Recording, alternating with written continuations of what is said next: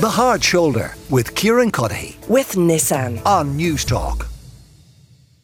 Right now, though, I want to talk a little bit about uh, this story. You might have seen it. It was on the front page of some of today's papers. In fact, Greenpeace ranks Dublin the worst for public transport in Europe. This is uh, apparently a survey of uh, cities all across Europe, and they looked at uh, issues about availability, um, about frequency, about cost, and about how easy it is to use public transport, and about how easy it is to buy tickets on public transport, and tickets that are transferable uh, across different systems of public transport. So there was a huge uh, different um, array of categories that they looked at, and across them all, Dublin came out uh, Paddy last. Anyway, we want to talk uh, less about the detail of that survey and more about just how we improve it. You know that old adage that tomorrow is more important than yesterday? Well, Paddy Comyn is with me, the head of communications at AA Ireland. So, Paddy, simple measures that we can implement to improve the public transport picture in this country and move up the rankings the next time Greenpeace uh, carry out this survey. What can we do? Well, I, it's funny. We did a survey here and a couple of days ago on Twitter ourselves, uh, not knowing this result was this uh, story was coming out, but it was it was a poll that asked people what is the most important factor for you concerning public transport.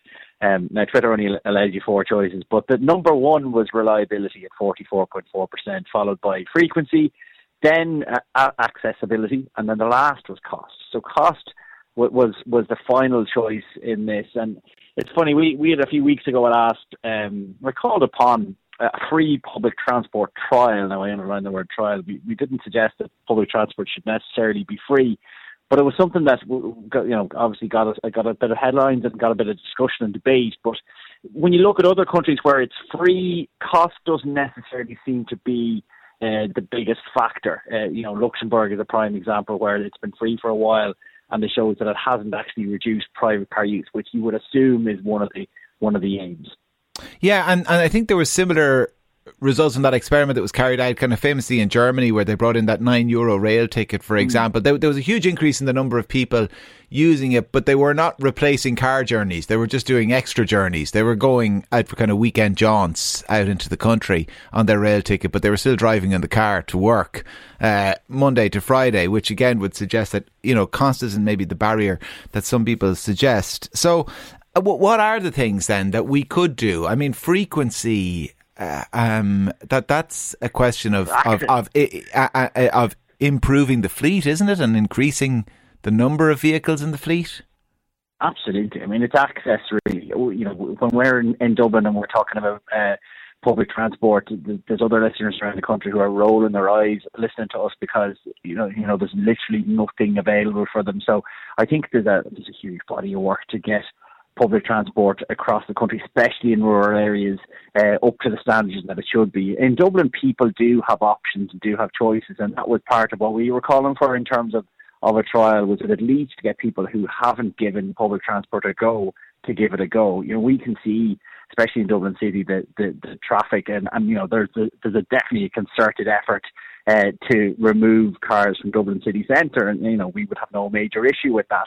But it's it's uh, you know we're not going to see traffic get better, so people really do need to start uh, giving it a go. People will always need their cars, you know, for, certainly for the next foreseeable future, for bringing their kids to Gaelic training and, and rugby training and all, all, sorts of other sports at the weekend and for shopping and the like. But mm. certainly people can look at other modes of transport, Kieran, if it's there. And, and for so many people, there just aren't the options.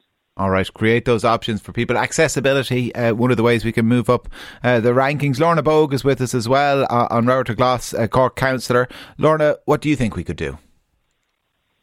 Um, well, thanks for having me on, um, Kieran. Um, there's lots of things I could do, and I actually find myself agreeing quite a bit with the um, other contributors. So, reliability is actually the important thing. Um, and I suppose, in terms of delivering a reliable public transport service, um, it's best actually that that is provided um, through um, public ownership um, of public transport. Um, I, I, suppose the, the issue that I have at the moment with uh, using public transport is one of reliability, but generally the issue of reliability comes into play um, when um, I'm trying to use uh, public transport services that are actually private companies. Because um, when a when a when a public bus is late, for example, like I, I sort of expect it to be late, but when a when a private bus doesn't show up, like they just don't show up, um, and there's no recourse for me um, as someone who's using the, the service. So um, I, I, think I think reliability is key, and I think it is um, about providing that service publicly. Um, I, know the other contributor, um, you know, uh, was, was, talking about people will always need to use their cars, etc., etc. But I, I, suppose being a Cork City councillor, um, there in in Cork City Centre, um, there are statistics that basically say that um, in some parts up to 79%, 67% of um, of uh, households don't actually own a car. Um, and that that spreads across the city centre um, to basically be an average about 50% of households in Cork city centre don't own a car, don't have access to a car. Um, so I, I suppose um, you know I, I know that the, the, the Greenpeace survey was specifically looking at ticketing, um, but at the end of the day, it's actually about the service itself, um, and um, it's supposed to be there for people um, who just quite simply don't have access to, to, cars, which in cities is a lot of people. So, so I mean, when you talk about that uh, public-private picture, is your argument then that that the, the state or that local authorities need to expand into those areas where at the moment there's only private provision?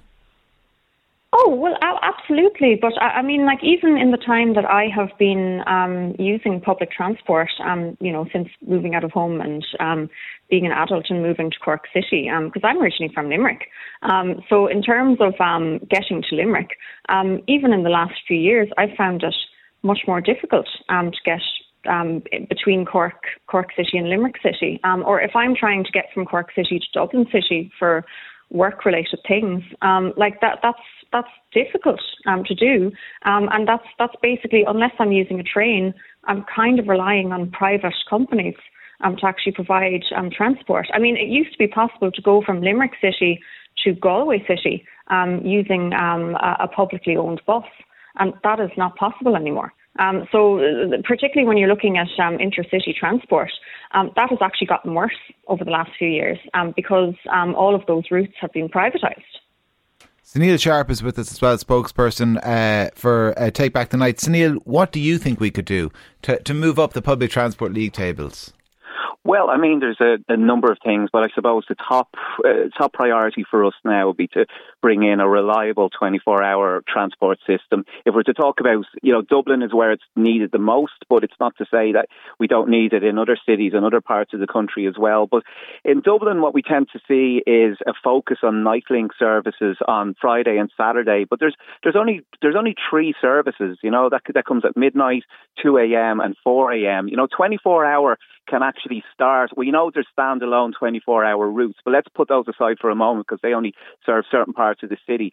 But we could we could move in the direction of 24 hours by having an hourly service from midnight through to 6 a.m. and then till when the the normal services resume. And that's what we need to do on the weekends, on Friday and Saturday night, and then stretch that out to, to Thursdays and Sundays as well, because we need to include them in the weekend also. It's very, very hard to sell nightlife and the nighttime industry and what's on offer in, in the city uh, to Dubliners, you know, and we need to give venues uh, and nightlife in general a, a, chance. It's really, really tough out there, you know, for, for obvious reasons. People don't have as much uh, money in their pocket. Uh, it's very hard for, for, like, I mean, there's many venues that are struggling at the moment. So and then that's before you get to, to workers as well. You know, there's many workers that, that actually wait in their workplace until the first um, bus or train is available. So, listen, we don't expect it to be all solved overnight. And I think we've had this discussion before. You know, we're realistic and, you know, some good work is happening, but not enough. And mm. it definitely, we need to have regularity